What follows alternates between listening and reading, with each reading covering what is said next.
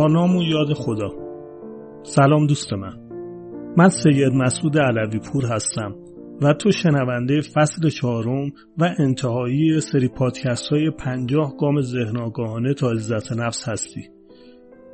همونطوری که میدونید در این پادکست ها ما علاوه بر آموزش مفاهیم اساسی ذهن آگاهی یا مایندفولنس، تمریناتی رو هم با هم انجام میدیم برای رسیدن به عزت نفس واقعی. توصیه میکنم این پادکست ها رو به صورت منسجم در سایت من به آدرس alavipour.com دنبال کنید. همینطور میتونید در شبکه‌های اجتماعی هم من رو دنبال کنید.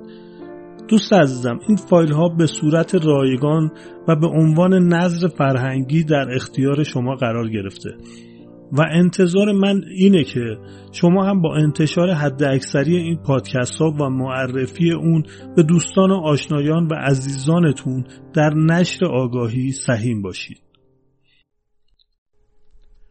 گام 45.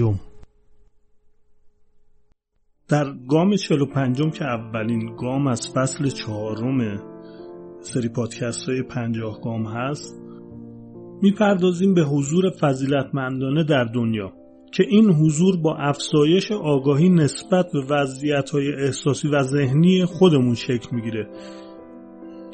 این یعنی وجوه ذاتی خودمون رو بشناسیم، جنبه‌هایی که به روی ما بار شده، عرضی هست و منهای ذهنی رو شناسایی کنیم و بدونیم که این منها جدا از وجود اصیل ماست و به این ترتیب نور وجود اصیل رو قوت ببخشیم و اجازه درخشیدن بهش بدیم.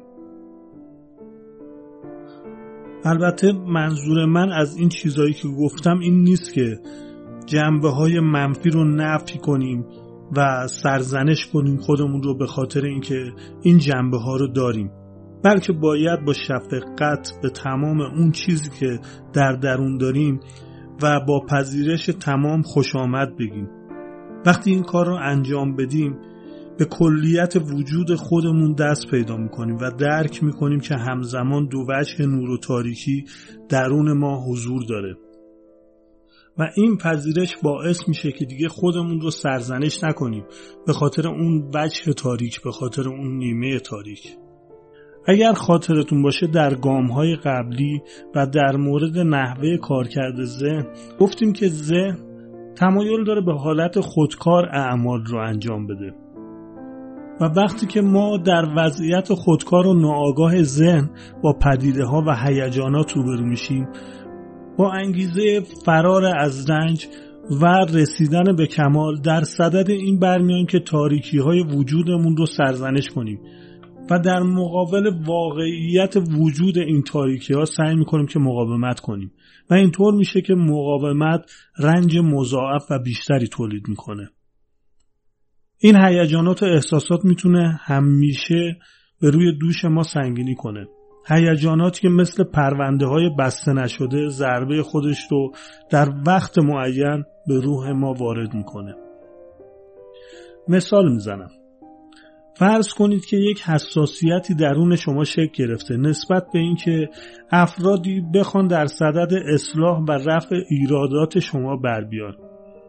این به نوبه خودش چیز بدی نیست، ولی خب یک وقتی یک دافعه ایجاد میشه که افرادی با نیت سوء میخوان این ایرادات رو گوشزد کنن و شاید ذکر این ایرادات از روی خیرخواهی نیست. حالا باید ریشه یابی کنیم.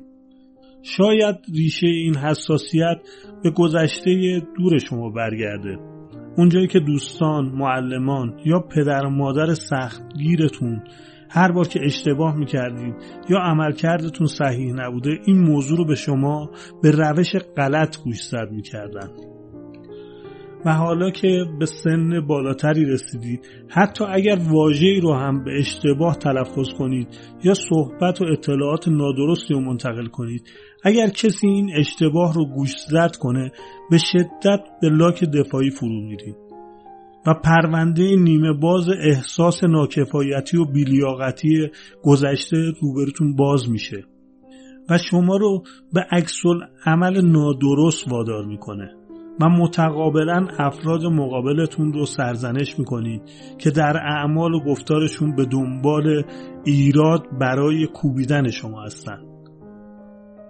این بار سنگین پرونده‌های نیمه باز باعث میشه که شما سرشار باشید از باورهای محدود کننده در مورد خودتون. شاید این اطرافیانی که در صدد رفع ایرادات شما برمیان به علت حضور در محیط‌های تربیتی مختلف این رویه رو در پیش گرفته باشند.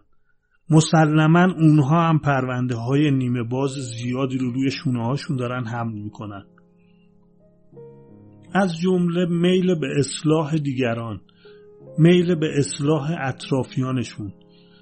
شاید اونها این نگرش رو دارن که اطرافیانشون رو باید به کمال برسونن، باید اونها رو رشد بدن و با این کارشون احساس میکنن که دارن مبارزه میکنن و مقابله میکنن با بیکفایتی و ناشایستگی درون خودشون و سعی میکنن با رشد اطرافیان خودشون رو به رشد برسونن.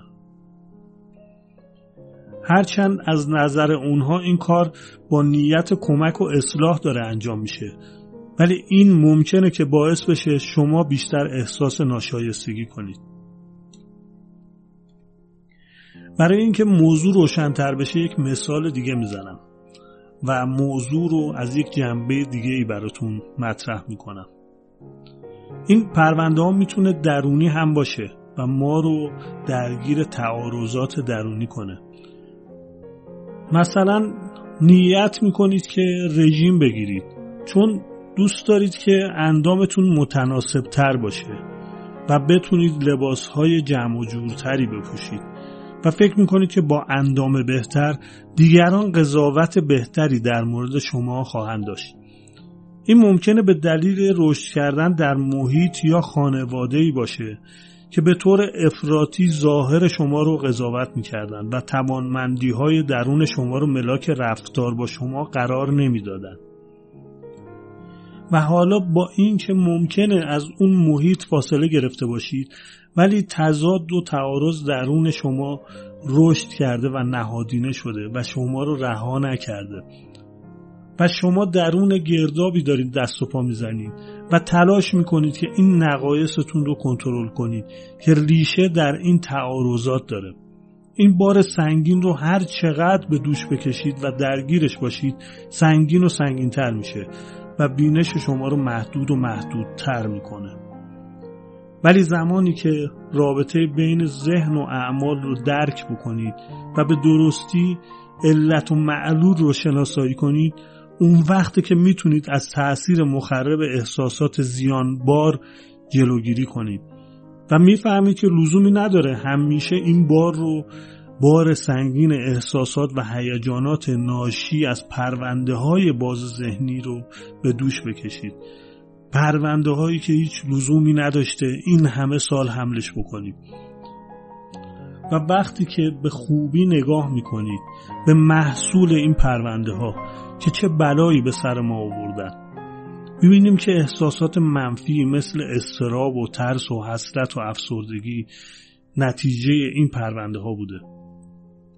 احساساتی که وقتی نگاهشون میکنیم خیلی قدرتمند به نظر میان و احساس میکنیم که نمیتونیم کنترلشون کنیم و فکر میکنیم که نمیتونیم از پس اینها بر بیاد.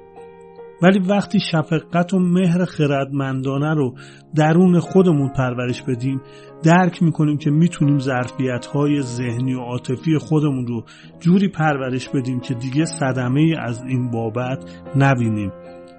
وقتی این ظرفیت‌ها رو رشد بدیم، به هماهنگی کامل با خودمون دست پیدا میکنیم و دیگه درگیر تعارضات درونی نیستیم.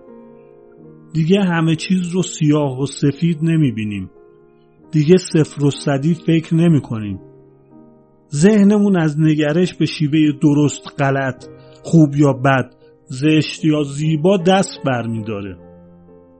و وقتی که به هماهنگی دست پیدا بکنیم، اون وقتی که می تونیم در روابط هم قوی عمل کنیم. می تونیم به دیگران بهتر کمک بکنیم. و این کمک همراه با شفقت مثل اون نحوه رفع ایراد و اینها نیست، برای این نیست که من پرونده بازی در ذهنم دارم و میخوام محیط اطرافم رو اصلاح بکنم تا اینکه این پرونده التیام پیدا بکنه، این زخم التیام پیدا بکنه. این کمکی هست که از روی شفقته. این کمکی هست که مؤثره. بنابراین وقتی به اینجا برسیم و به این آگاهی دست پیدا بکنیم، میتونیم تلاش بکنیم که هم خودمون رو، هم دنیای خودمون رو و هم دنیایی که در اون زندگی میکنیم رو سعی کنیم جای بهتری برای زندگی کنیم. ولی آیا این آگاهی باعث میشه که دیگه این مسائل برای ما پیش نیاد و ما از رنج بری بشیم و دور بمونیم؟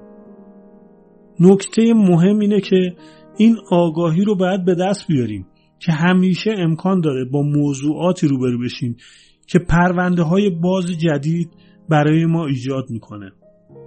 من گفتم امکان داره که پرونده‌های باز جدید ایجاد بشه. اصلاح میکنم. ما در ادامه زندگیمون حتما این موارد برای ما اتفاق میفته که پرونده‌های باز جدید برای ما ایجاد میشه. ولی دیگه ما قرار نیست که این پرونده ها رو به پرونده های قبلیمون اضافه کنیم. ما دیگه آگاه شدیم و با این آگاهی سعی میکنیم که به سرعت این پرونده هایی که به دلیل بی‌توجهی باز شده رو ببندیم. امروز تمرینی رو معرفی میکنم که میتونید با انجامش نگرش و آگاهیتون رو تقویت کنید و بارهای اضافی که هیجانات ناشی از این پرونده‌های باز روی دوش شما میگذاره رو بشناسید و به سرعت رهاشون کنید. امیدوارم که از تمام پرونده‌های بازتون رها بشید و تک به تک رسیدگیشون کنید و اونها رو ببندید. تمرین: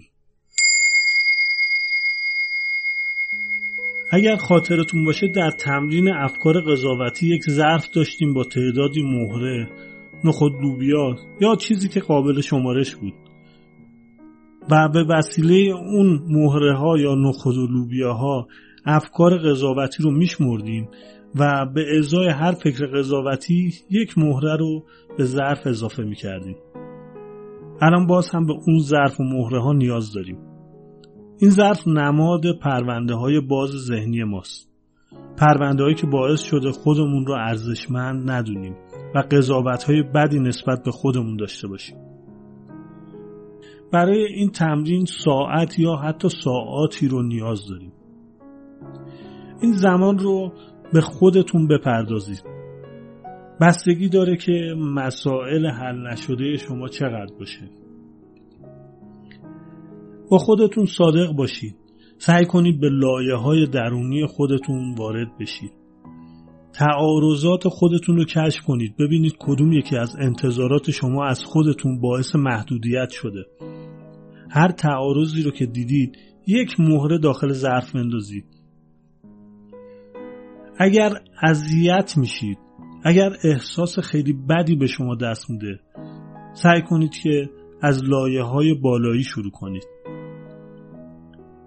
امیدوارم که ظرفتون خیلی پرمهره نشه. حالا به هر مقداری که هست از خودتون سوال کنید. سوال کنید که تعارضات درونی من از کجا میاد؟ جواب این سوال ریشه یابیه. ریشه یابی میکنه. مثلا از خانواده، از دوستان، از جامعه انتقادگر، از مدرسه، از معلم. بگردید به دنبال دردهای هیجانی درونتون. مثلا ترس از ناشایستگی، ترس از رها شدن یا ترس از کنترل شدن. بگردید به دنبال احساساتی که نادیدش دارین میگیرید، مثل شفقت درونتون، صبور بودن، با ملاحظه بودن. حالا تعارضاتتون رو شناسایی کردید. دردهای هیجانی رو هم شناختید. وقتشه که اینها رو با شفقت حل کنید. کسانی که باعث این تعارض شدن رو با عمق وجودتون ببخشید. هر وقت تونستید تضادی رو حل کنید، یک مهره از ظرف کم کنید. حالا ببینید که ظرف دونه دونه داره از مهره ها خالی میشه و امیدوارم که در کمترین زمان ظرف شما خالی از مهره بشه و این مسائل رو با خودتون حل بکنید. خب دوست عزیزم، به پایان گام 45 رسیدیم. مثل همیشه به شما میگم که دوستتون دارم و شما رو به خدای بزرگ میسپارم. خدا نگهدار.